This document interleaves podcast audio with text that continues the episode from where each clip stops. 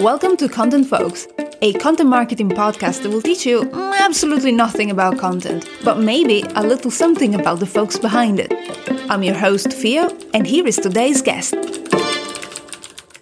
I'm Rosie Campbell. I'm a content writer, freelancer. I specialize in B2B SaaS content, uh, long form. So I do a lot of blog posts. And you might know me from LinkedIn as well. I tend to post quite a lot on LinkedIn. So that's sort of where you can find me usually. What would eight year old you say about this career path? Is this what she thought you would end up doing? Kinda, yeah. I mean, I don't think she saw the B2B software stuff coming, but yeah, I, I wanted to be a writer. I remember exactly the moment as well. I was in English class at school and we were reading this book called Mrs. Frisby and the Rats of NIMH, which, if you haven't read it, it's the most fabulous children's book. And I had this very distinct feeling of, I want to do that. I want to be the person writing these books. And okay, so it didn't quite work out like that, but I am still writing. Did you try to write books? No, no way. I'm far too lazy. two, two, three thousand words. That's my. That's long enough. I don't know if the world needs another novelist, to be honest. There seem to be quite enough. But on the other hand, you never know. Never say never, right? Maybe that's a future career evolution for you. But for now, let's switch away from work work and talk about another type of work. What household chore or DIY activity do you really enjoy? Not many. I do love to cook. I love to cook for people, although I enjoy that slightly less because as a parent, I have been making the same four things for the last nine years. So, in general, I love to cook. I love to feed people. DIY, no, you don't want me doing DIY ever at all. I sense a story here somewhere. No, no story. Just I'm just very uh, incompetent about things like that. I'm not a practical person, shall we say. I'm a, a very appreciative observer of other people doing DIY. And chores, I used to hate all chores always, but I have discovered a secret, which is that now I am allowed to listen to audiobooks while I do chores, which has had the weird result that I now like start to make up. Oh, yeah, I need to kind of, I must clean that. So that's been my life hack. Speaking of some other chores, laundry, do you have one item of clothing you'd be very sad to shrink in the wash? Yes, I do. So normally I'm not somebody who enjoys shopping or buying clothes at all. In fact, I hated it a little bit. But last year was the first year that my business went pretty well. And I decided I was allowed to treat myself. So I bought a completely impractical green dress off shoulder and I think I've worn it once but it's so pretty and it was very expensive and I love it so that that I would be sad to shrink it's a treat but why did you only wear it once? Because it's pretty fancy. Uh, I don't go to a lot of fancy things, really. Yeah, I guess you can't just like go shopping in a dress. it's tempting. It's te- I mean, I think you can, but you're making a certain sort of statement about yourself if you're in the supermarket in a cocktail dress. You know. I hear you. I hear you. You said that you enjoy cooking. So, what's one dish you love that you could make without looking at the recipe?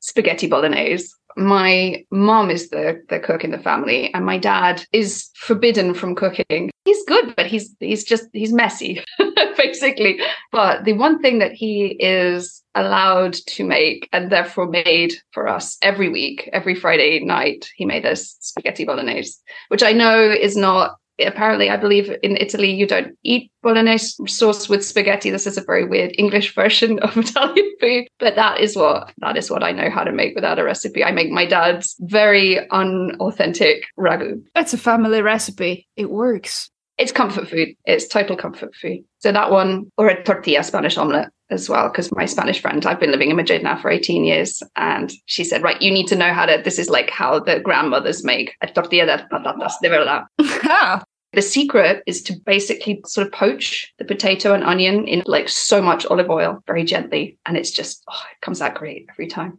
Hmm, I wish I could just come over for lunch, not so secretly. Oh, next time you're in Madrid, I can't do it in a very authentic way, I believe. But well, no, I say that. I'm getting better at it there's a lot of controversy about the tortilla here because you know there's some people have it with onion some people not with onion some people like it fully cooked some people it can never be fully cooked spanish people very fired up about about tortilla. I mean, you're talking to an Italian with opinions about a lot of things food related. I imagine so. I could see your face when I said bolognese. I'm open to interpretation. But uh, yeah, there is a particularly controversial one in Italy, which is a spaghetti carbonara, which is essentially spaghetti with pancetta. Do you do it with or without cream? I'm anti cream personally. We're not friends anymore. I'm sorry. This is the end of. oh no! we just have to cancel the whole thing now. If you were invited onto a non marketing podcast as a subject matter expert, what would your go to topic be? I was invited onto a non marketing podcast recently where I was talking about having ADHD and sort of how I've set up my freelance life to accommodate that. I'm recently diagnosed. I was listening to the podcast and I know Tommy Walker said the same thing. So I had the same experience of being recently diagnosed with ADHD and kind of having my entire previous life suddenly makes sense. So that's the true answer. I would love to be invited onto a podcast to talk about trashy novels. I am a big fan of really terrible books. Define trashy novel for me. Well, I guess I'm talking about page turning genre fiction. So I like uh, fantasy novels, I like detective novels. I mean, I also like great books. Don't get me wrong. I used to be a big fan of, of actual books, of like, you know, literature, but I was talking about this recently with a group of fellow freelance writers, and we were confessing that writing seems to have killed our ability to read good books. How so? I don't know. It seems like it's I'm using the same muscle or something. I'm not exactly sure, but I can't sit down and read a book the way I used to. If it's not a a very very easy reading, page turning kind of junky novel, I just struggle. I'm hoping to set up a book club this year and get back into reading books again. But I I've always thought it would be fun to sit around and talk about trashy novels with people who also secretly love them. it's kind of like empty carbs, but carbs nonetheless, you know? And sometimes that's just what you want. That is well put. I also think they are a masterclass in how to get you to read the next sentence. You know, that's the job of the content writer is how can you write a sentence that makes somebody want to read the next sentence? And these books are the answer. I mean, okay, the content is pretty different and they have an advantage that they can be a lot more creative, imaginative, whatever than we can be. But maybe I will set up this book club to be, yes, let's talk about the books we're embarrassed to admit that we read. I think a lot of people would just come out and enjoy talking about trashy things. Yes, I love it. What's a song that's guaranteed to put you in a good mood? Oh, there are so many. Son of a Preacher Man by Dusty Springfield is probably one of them because it's like my karaoke song, I guess. I always sing along to it. I used to listen to it in the car with my childhood best friend when we were on holiday. Would you like to demonstrate your karaoke prowess? I would not. I would not. I tried. I promised myself I was not going to sing or rap on this podcast. I am doing singing classes though, again. I have a hobby, which I'm very excited about. Nice. Is it like on your own? Yeah, I have a singing teacher. I used to sing as a kid, teenager, and then just didn't for years and years and realized that I'd sort of spent a lot of time either working or parenting. So this is my little moment in the week that's just for me for no practical reason, you know, just for fun. That's very nice. If it makes you happy, that's that's a good enough reason. If you were to win an Academy Award, a major award, what would that be for? Academy Award for Best Director because why not? That would be fun, right? I was a theatre kid, total theatre kid, and did theatre studies A level, and we had to write and direct an original piece of theatre, and I just loved it. I love that feeling of, oh, I don't know, helping people get out of their own way and just be who they wanted to be in front of an audience. It was deeply satisfying. and then I was talking about this with my husband and my son over dinner last night. And I said, I was thinking about saying best direction. My son said, Oh, yeah, because you like to boss people around. so, so there's that as well. best director it is. Quick one What color do you want the thumbnail for this episode to be, and why the specific color choice at this point in time? I outsourced this question to my son, who chose turquoise because it is, and I quote, cool.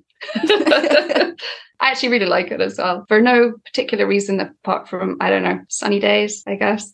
And finally, Rosie, we know you as a content person. What makes you a content one?